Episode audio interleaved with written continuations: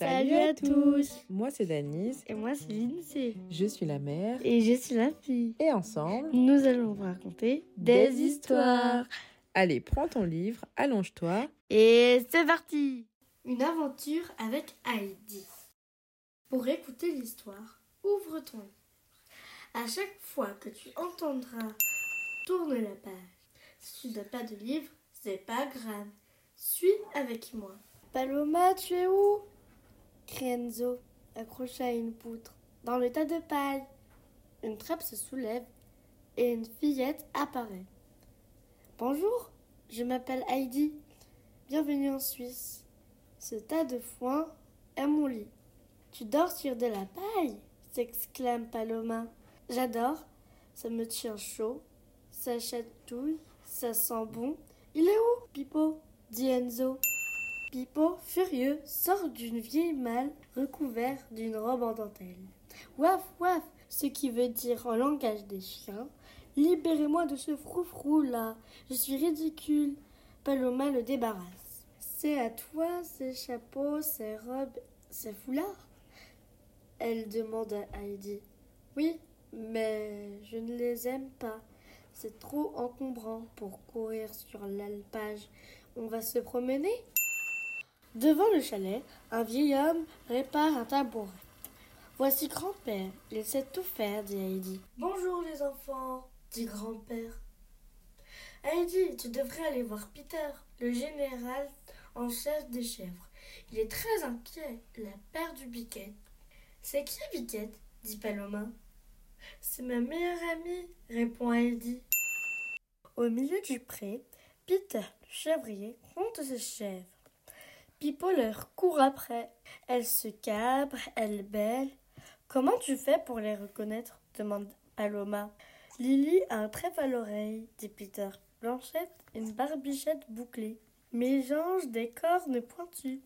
Et Biquette, des sabots en forme d'équerre. Si on ne la retrouve pas avant la nuit, le loup va la manger. Pas de panique, dit Enzo. On va mener l'enquête. Heidi, est-ce que je peux me servir de ta malle? Paloma, Enzo et Peter, le chevrier, accrochent les robes et les foulards comme des guirlandes aux branches des chênes, des pins et des érables. On dirait que les fées dansent dans les arbres, dit Paloma. C'est très joli, dit Heidi. On va offrir tes habits en remerciement de renseignements sur Biquet, puisque tu ne les portes plus, indique Enzo. Paloma écrit sur deux grandes feuilles. Avis aux coquets et aux coquettes, il faut retrouver Biquette. Un cadeau pour toute information concernant sa disparition. Peter, Heidi et les enfants collent les affiches sur les murs des chalets, sur les sapins bien verts, sur le vélo du facteur, sur le petit pont du torrent et même sur un cheval blanc qui passe en trottinant. Tous les habitants de l'alpage. Chacun a vu passer Biquette. Peter les fait mettre en rang. Enzo interroge et prend des notes. Heidi et Paloma décrochent un chapeau de feutre pour le pasteur, une capeline pour la vache Marguerite, une robe de velours pour la boulangère, un foulard pour le fleuriste. Quand il ne reste plus rien, Enzo prend son calepin. On va commencer par la colline aux marmottes. En route, dit Heidi. Il marche d'un beau pas. Il faut retrouver Biquette avant que la nuit tombe. Heidi s'accroupit à l'entrée du terrier marmottes.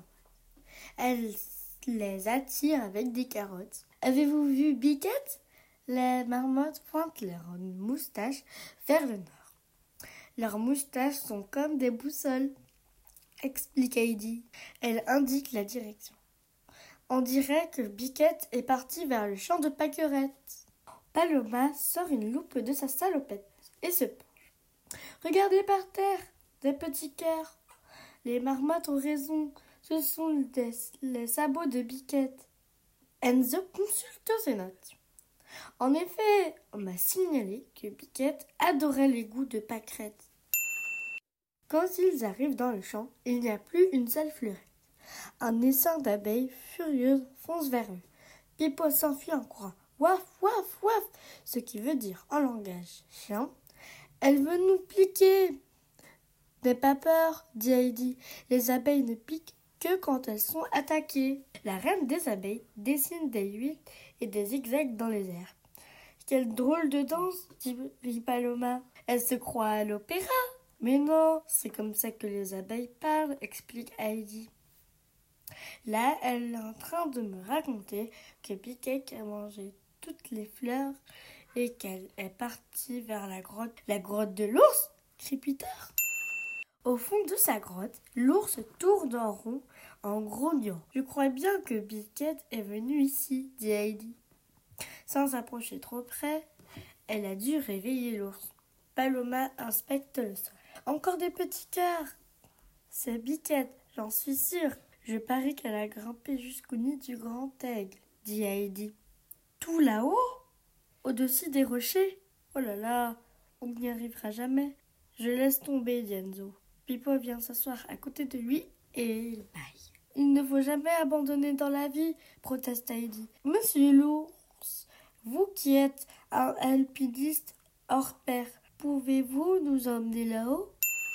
L'ours les porte sur son dos jusqu'au nid du grand aigle. Je ne vois pas Piquette, dit Heidi en chuchotant pour ne pas réveiller les petits. Mais qui arrive en grimpant à grands pas aidé de, de bâtons? Le maître d'école. Tout essoufflé. Dans mon jardin, il y a un très haut sapin dont les branches font bé, bé. C'est étonnant. C'est Biquette, dit Paloma. Elle nous appelle.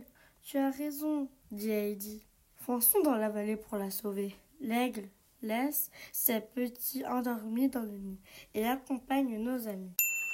Au pied du grand arbre, Paloma prend une paire de jumelles. Elle aperçoit sur le tronc des traces de sabots en forme d'équerre. C'est sûr, c'est Piquette là-haut. Enzo met ses mains en cornet et crie Descends, descends, descends, Piquette. Elle le vertige, dit Heidi.